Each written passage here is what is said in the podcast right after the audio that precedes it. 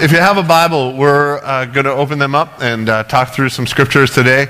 And uh, uh, we're walking through the book of Matthew, and right now we're in uh, a part of Matthew where Matthew, the, who writes this gospel, includes these five long discourses, five long speeches that Jesus gives, and we're in the middle of the first one which has been titled the Sermon on the Mount, and we're in the beginning of it, which is called the Beatitudes, which is a Latin word uh, referring to blessings, because each of these nine statements that Jesus begins his sermon with, which is uh, an accepted way of beginning a speech in the ancient Near East, these nine statements of blessings that Jesus gives all begin with the words, blessed are those, or blessed are they, those kinds of words.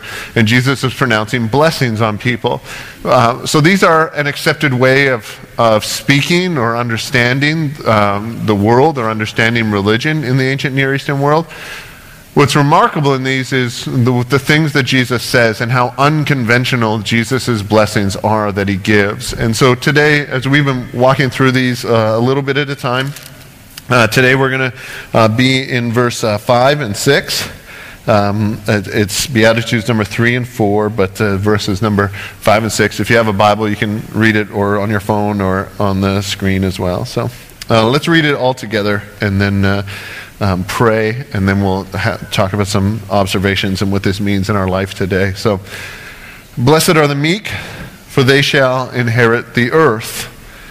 That's the first one. Second one, blessed are those who hunger and thirst for righteousness for they shall be satisfied. Let's pray together. Uh, God, we thank you for your word. We thank you for this uh, family as a church, and we thank you for new birth. And we pray that this new birth uh, would be born in each of us in a, in a spiritual sense today uh, through the uh, application of your word to our lives. Uh, may you open our hearts to what you have to say to us today uh, and guide us into your truth, which brings life to us as, as human beings. In your name we pray. Amen. All right. Uh, each of the Beatitudes comes in a context um, of Jesus uh, giving these statements. And, and to separate the Beatitude from the concept, uh, then we start going into errors of understanding and errors of application. Uh, for instance, if we were to separate this from Jesus saying it himself, we may say, Blessed are the meek, and therefore we should try our hardest to be meek, because then you will inherit the earth. Because then when um, whoever owns the earth dies, we get it, right? And, and I don't know who owns it uh, right now. Um, I would say the Miami Heat, but so. Uh, I'm kind of excited for that game this afternoon. Um, but so blessed are the meek, and uh, for they shall inherit the earth. And so, but it's uh, it's we don't apply them as things that we're seeking or as laws that we're trying to follow or as rules that we follow so we get a, a, a treat at the end or a, a, bonus at the end of everything. It really is, well, we understand the Beatitudes is to be characteristics of Christian life. And so these are words that describe people who follow Jesus. And the word Christian in our culture has a lot of baggage with it and means a lot of different things. And when we use it, we mean the people who follow the ways and teachings of Jesus. And so, not everybody who says, Yep, I'm a Christian, I believe in God, that doesn't necessarily mean Christian in the way that I'm using the word today. When we talk about following the ways and teachings of Jesus, that's what we mean, all right? Believing in God is nice. Lots of people believe in God, but following Jesus is, is an entirely different thing, and that's where the word Christian in its original form, born in the city of Antioch, that's where it comes from. Um, so, uh, here's let's talk about meek. Meek does not mean weak. Okay, um, we, you have an image probably when you think of meek, right? And it doesn't mean like the pansy. Uh, it doesn't mean it, it's not um, like a passive aggressive kind of thing. Like, oh, I can't do that. I'm I'm just meek, right? Like that's uh, that that's not including this. It really is uh, like a gentle or humble person. When humility seems to be a theme in what Jesus is talking about, it, it's almost like someone who's strong enough not to have to display their strength or someone who's strong enough to be able to restrain. There's lots of people who can punch their way through the problems, but to be able to have the ability to punch your way through your problems and not that's stronger than the person who just uses their fists to solve all of their problems.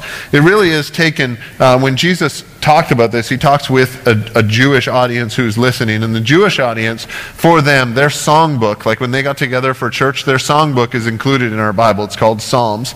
This is Psalm 37, okay? Uh, 10, 11, and 12. And you'll recognize 11 because Jesus basically quotes it. Uh, Psalm 37 says this um, In just a little while, the wicked will be no more. Uh, though you look carefully at his place, he will not be there. And the meek shall inherit the land and delight themselves in abundant peace. The wicked plots against the righteous and gnashes his teeth at him, uh, but the Lord laughs at the wicked, for he sees that his day is coming. Uh, kind of a fun song, right? Uh, it was probably this would be like more of a metal song today. Uh, that the Lord laughs at the wicked, for he sees his day coming. Um, but right in the middle of that, it says, "The meek shall inherit the land and delight themselves in abundant peace." And there's this. Um, understanding as Jesus read that to Jewish people in a Jewish context and this Jewish song where the land actually meant somewhere, what we call Israel today or the country of Israel today basically is um, that land. And so when they talked about the Lord giving them the land, they were thinking the actual piece of dirt, like they could hold it up, that God is going to give this to the meek. And that's what the Jewish people were thinking. Now, what Jesus did, and this is the story of the Old Testament, is God blesses through the physical blessing of promised land. Uh, we know the story of God's people. Well, maybe you don't. The story of God's people is leaving the Exodus, leaving Egypt, leaving slavery, moving into freedom in the promised land. And it's a long, more than 40 year journey that happens to these, these people as a people group as they move from slavery to freedom which is a, the same story that we experience as people who follow Jesus as we move of, from slavery to sin to freedom in Christ. All right, and that's the way that we describe these things and understand them. We make this movement. And in the Old Testament, there was an actual physical movement. We're in the country of Egypt. We're going through the wilderness to the land that God promised us. And what Jesus does through his life, his death, his burial, and resurrection, is kind of free the gospel or free the love of God from its attachment to an actual physical land and an actual like singular people group of the Israelite people to where God's gospel or his message of hope is actually inclusive of all people everywhere, no matter what land you live in or you live on, and no matter what creed you're in or what religious preference you were raised in, the message of the gospel is available to you. And so you don't need, this was the first conflict in the, well, sorry, no, the first conflict in the church was over food, of course. The second conflict in the church uh, was about do you have to become Jewish in order to follow Jesus? This is in Acts chapter 15, and they decided no, you don't, which is why the vast majority of you are allowed to be Christians. If in Acts 15 they said no, we're not here this morning. We were here yesterday morning. Uh, and so there's this, um, this opening up of the gospel and this freeing it from the land that Jesus does. And so when he talks about the meek shall inherit the earth, which some Bibles say inherit the land, it actually is not referring just to an actual piece. This doesn't mean all the meek people need to move to Israel. All right? What it means is the blessing of God the actual blessing of God is given to people who are meek. And people who are meek are the people who are Christians. It's a description of a Christian to be strong enough, but to be even stronger to not have to depend on your own strength. Christians are people who can handle it on their own, but are so strong they don't need to handle it on their own. Christians are people who are powerful enough to respond and solve the problem, but are so powerful that they don't need to aggressively take on their problems by themselves. They don't need to take care of things in their own strength because the strength that is in them is the strength of God, which allows them to rely on something that is more powerful than themselves. This is a description of a Christian in this verse, all right? So in Jesus, all people, everywhere, have the gospel, the message of hope in Jesus, available to them. Uh, instead of one people in one place, it's all people in every place. And in Jesus, there's this movement of God from a singular Israelite people group to a massive worldwide view in Jesus and in this church that follows him afterwards. When they would read Psalm 37, what they were thinking is we would be meek in the face of wicked people, and the wicked people are the people who oppress the people who are chosen by God. And but when they thought of that oppression, it was the people who actually were invading them or starting wars against them. And they were responding in meekness to them. Now, if you read the Old Testament, they were meek, but they carried a sword. All right? Uh, this is like in the Old Testament is not a story about the Israelite people going, Oh, please, can we have our land? It's a story about the Israelite people marching around Jericho, the walls falling down, and them killing every living thing that's in that city. All right? It's insanely violent. So, this isn't a verse that says all Christians need to just shut up and let the world run itself. All right? This is a verse about the way that Christians go about the business of God. That it's not that we sit back and say, oh, we're not going to do anything. It's that we don't do things on our own, or we don't do things in our own strength. If, if you think about that story of Jericho, if you've never heard this, Jericho was the first major city that they took when they were taking the promised land. They march around it for seven days blowing horns. It's the dumbest plan in the history of the world, all right? Uh, like, it's basically a parade around the outside of the city. And, and honestly, you don't need to do this. But then on the last day, there's this miraculous wall crumbling thing that happens, and they roll into the city and take over. The point of the story is not that they followed God's weird military plan and it worked. It's that they followed the plan that God gave them instead of the plan that militarily worked. Like when we invade countries that we need to invade, Iraq, Afghanistan, those we don't set up a parade, right? Like step one of taking Baghdad is we're going to blow horns around the outside of Baghdad and do this marching thing. It should be really effective. But we don't do that. But the Israelite people were following the lead of God, and God specifically said, do this. And so they did this and operated in the strength of God, which is a demonstration of having the strength to be able to do things on their own, but not needing to do it. In that particular case, they actually had spies be able to infiltrate the city.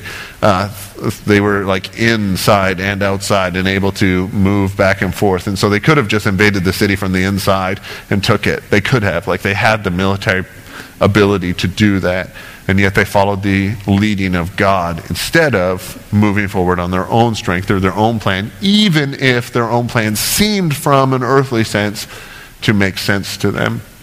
Verse 6 says this Blessed are those who hunger and thirst for righteousness, for they shall be satisfied. All right? Hunger and thirst obviously refers to like a craving, all of us. And in ancient Near Eastern literature, hunger would have been very like, it wasn't a metaphor. Like if you said, I'm hungry, you say, I'm hungry, all right? You wouldn't say, I'm starving for affection, all right? No, that's a metaphor. If you're starving for affection, it means you want to eat an affection, all right? Uh, they didn't use metaphors. Now, the word thirst, they would use metaphorically. They would say, I'm thirsty for some affection, all right? Which would just be awkward, so don't use that.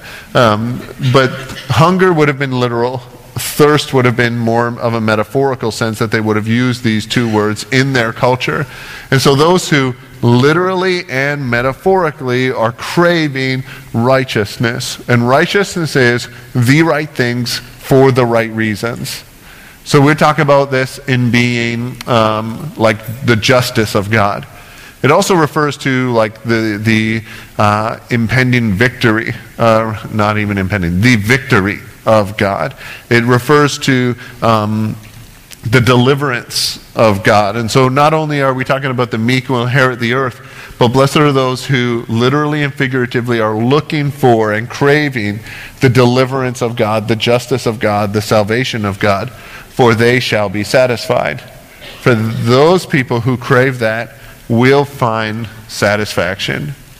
They will, if you crave righteousness, you will find satisfaction in righteousness. And so we seek it with all of us. We crave God's work. And, and this righteousness, so that you understand this, we are, people who follow Jesus, Christians, are considered righteous in God's eyes. But it's not because of something that you've done, all right? Like you don't work really hard and then be, you are righteous. Or I followed God's plan, or I went to church, or I prayed three times, or I read through the whole Bible. That doesn't earn you the, the title of righteous. God's righteousness is actually given to the people who follow him. And so Christians here are described as people who hunger and thirst for righteousness, who hunger and thirst not working harder, but hunger and thirst for the gift that God gives this righteousness, deliverance, salvation, victory. Um, this is, we crave the victory of God. We seek. What I want, literally and metaphorically, is the victory of God. And not just victory of God in our world, but victory of God in my own self at the same time. So, which of course makes you want to talk about atonement theology, right? Um, no, no amens there. All right. Uh, let me talk about atonement theology. Uh, atonement theology is how we take, how we uh, talk about the work that Jesus did in his life, his death, his burial, and his resurrection. It's how we talk about that in reference to uh, what it does. Uh, here's some examples. You say, Jesus died on the cross and rose again to pay the price uh, for my sins. Theologically, what you're saying is what happened on the cross and in that whole event is a payment, uh, which would be called the ransom theory. A payment was made to someone or to something so that I could be forgiven. Or you would say, Jesus took my place dying on the cross. This is a substitutionary theory, where what I deserved was death and separation from God, which is what death is. And instead, Jesus took my place. All right? Uh, or punishment was required. Like there must be punishment in order for justice to be served because of my sin. And that's what the cross is, where God takes wrath, or Jesus takes God's wrath upon himself. This is the penal view. All right? The most popular, like if you came to my house and grabbed my theology books, my systematics off the shelf, all of my systematics that I have, uh, systematic theology is a big book about uh, what we believe about what the Bible says. All of them take primarily the penal substitutionary view. All right? Um, or penal satisfaction, depending on how you want to talk about it. Um, but all of them take this view. And, and the thing about atonement theology, this view is kind of the new one, and, or new, the last 300 years, all right? Uh, that's new in theology. So um, all, when we talk about what happened on the cross, the reason that this is important is because it affects the way that we live in response to the cross. All right? There's uh, theories of the atonement that talk about um, the moral influence theory or the example theory, where what Jesus did was set up an example of laying down his life for our friends so that we as Christians in turn lay down our life for our friends. All right? The thing about atonement theologies, and we're going to talk about one called Christus Victor in just a second, all of them have truth in them, but if you run to extremes with all of them, you start to get in trouble. Like if all Jesus did was set up an example, then salvation, in the way that we understand it, doesn't work. Or if all Jesus did was pay the price for my sins, then there is no like imputation of righteousness to me if that's all that he did. And so when we have these theologies, and you can go, I mean, there's whole denominations built on these. It's a lot, a lot of fun, you know, if you've been to denomination meetings. Um, that's sarcasm. Um, and so if you understand these uh, things to be the only way that's true, uh, you start to get in trouble. Because with many things, when we talk about what Jesus did on the cross, there's an element of beauty to that, all right? Uh, and here's what I mean. In the early 90s, I discovered a song by a band called Run DMC, and it was called Down with the King. It was the first. Uh, does anybody know that song? All right. Represent people who wore baggy pants in the 90s. Um, and now realize that's impractical. So it was, for me, the first uh, rap song, which was hard and aggressive and worshipful, all right? Which many people may not think that, but for me it was a Christian song, uh, whatever that means. Uh, it was a worship song, especially the third verse is a worship verse about Jesus and about God in his kingship, all right? Sung by Run DMC. And now I had plenty of Christian rap bands, and I had their albums or I had their tapes. And, and, and, they're good and they're nice and stuff like that, but all of them were nice enough for church. Run DMC was not nice enough for church. And it was, so it was, uh, and, and I would not explain it in this way, but it was the most wonderful song, the most beautiful song that, that ever existed for me in the early 1990s, all right?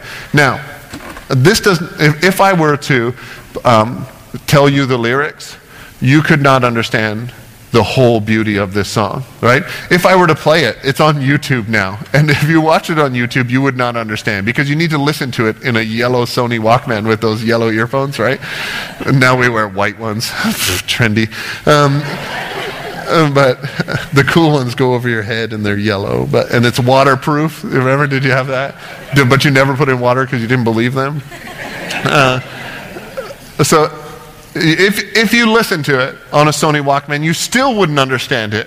Because in verse 1, they insult MC Hammer. And so you need to go through just like over and over and over again listening to You Can't Touch This for like two years. And people telling you this is good music in order for you to understand how it's not good music and, and understand down with the King being uh, an effective worship song. And so I can describe this beauty to you.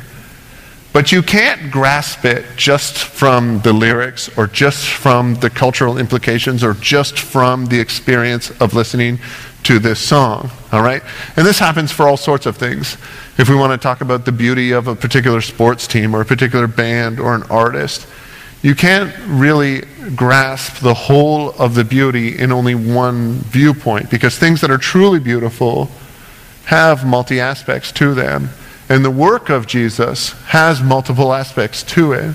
The very first atonement theory that ever came is established by a guy named Origen, followed up by, with a guy named Irenaeus. All right, Irenaeus, uh, I think he's kind of one of the best theologians uh, from the early church, uh, and then um, like confirmed by Gregory of Nyssa. If you're into those kind of guys, all right, Origen and Irenaeus. Uh, if you're a Christian, you should write those down and remember those names. Okay, Origen, bit of a goofball. Uh, Irenaeus, good guy also a bit of a goofball. but, uh, but someday some people will call us goofballs too. Um, this theory is Christus Victor. And what the theory of the atonement is, is that the beauty in the atonement is in the victory of Christ. In Christ's death, life, death, burial, and resurrection is the beauty of Christ's victory. And as we describe, the beauty of what happened on the cross. We describe this aspect of it. And this is the first atonement theory that the church came up with. Like after Jesus was gone, the first way that we tried to describe this is in this Christ uh, victor. And not just victory over like Satan, but victory um, not just over something, but victory into justice and into righteousness and into peace. And so it's, it's Christ doing this work in a way that is able to give righteousness. And so, those who hunger and thirst for righteousness, it is there and available and free because of the previous victory and the pre established victory of Christ. Um, let me, I want to read you this book. Uh, if you like to read, grab this. It's by Scot McKnight, who's a professor. It's called A Community Called Atonement. if you didn't write that down, I can uh, get it for you later. He quotes Irenaeus. And if you quote Irenaeus, you're one of my favorite people, um, which is uh, so far one. He quotes Irenaeus, who was a early, early church theologians, like in the year like 100, okay? Said this, since the Lord has thus, uh, sorry, since the Lord thus has redeemed us through his own blood, giving his soul for our souls, his flesh for our flesh, and has also poured out the Spirit of the Father for the union and communion of God and man, imparting indeed God by two men by means of the Spirit, on the other hand, attaching man to God by his own incarnation, and bestowing upon us at his, at his coming immortality, durable, durability, durably, excuse me, and truly by means of communion with God. What this says is through Jesus, God becomes united with man by the Holy Spirit.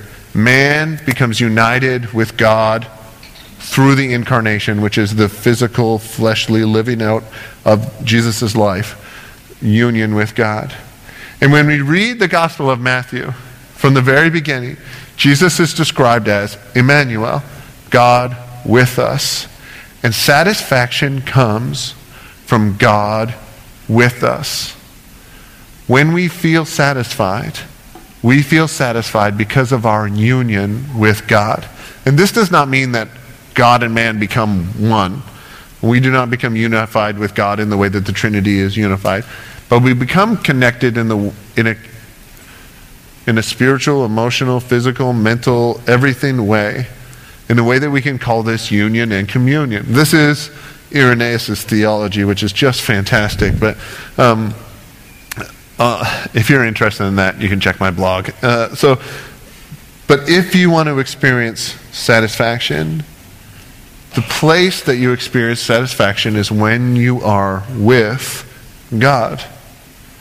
And so, this is why when you're reading your scripture, or when you're praying, or when you're singing in church with people around you, there's sometimes when you just feel like God's there with you. And in those moments, you think, I want this all the time. And maybe you've never experienced this. Maybe you experience this almost all the time. But if you do, and you experience with God, you start to crave it. You see, I don't, uh, this is why I never tell people, you need to read the Bible more, you need to do this more. Because I think if you did it and you experience life with God, I could tell you to stop and you wouldn't. Because life with God becomes this thing that we crave and we want more and more and more. We hunger and thirst for this righteousness. And so the blessing of God is available and true for the meek. And the righteousness and satisfaction of God is available and true for those who crave it. Because those who have it and experience it experience satisfaction, and then crave satisfaction. It's a wonderful thing to have a craving to something which is free and available at all times so that your craving is eliminated because your satisfaction is available. And then your craving grows because the satisfaction is so great and the satisfaction grows. And this is what we call depth and intimacy with God. We're going to sing together here in just a second. And what I want you to do is take this as, a, as an opportunity to experience with God. We're singing with the people around us, and I understand that. But in this moment, I want to invite you, and you don't have to do this, but I want to invite you to experience God. The band's going to go up on stage too. I want you to invite you to experience God with you. The Bible teaches us that when we praise, God actually inhabits our worship. And whatever that means, we know that it means that God is with us. So let's stand together, all right? We'll pray, first of all. And then we'll sing together, united together, and also united to our God. Our Jesus, uh, we thank you for living on this earth in order to unite us with God. And God our Father, we thank you for your Spirit that unites you with us. And we pray that your Spirit would live in us as a group, as a community, as a church, but also that your Spirit would live in us as individuals. That we would open our own individual heart to you and respond to your offer of salvation. Turn from our attempts to do things on our own and allow you to rule in our life. Help us to fall in love with you in a way that allows us to trust you fully and completely. God, in this place, be with us. And may there be nothing more beautiful than you with us and us with you. Amen.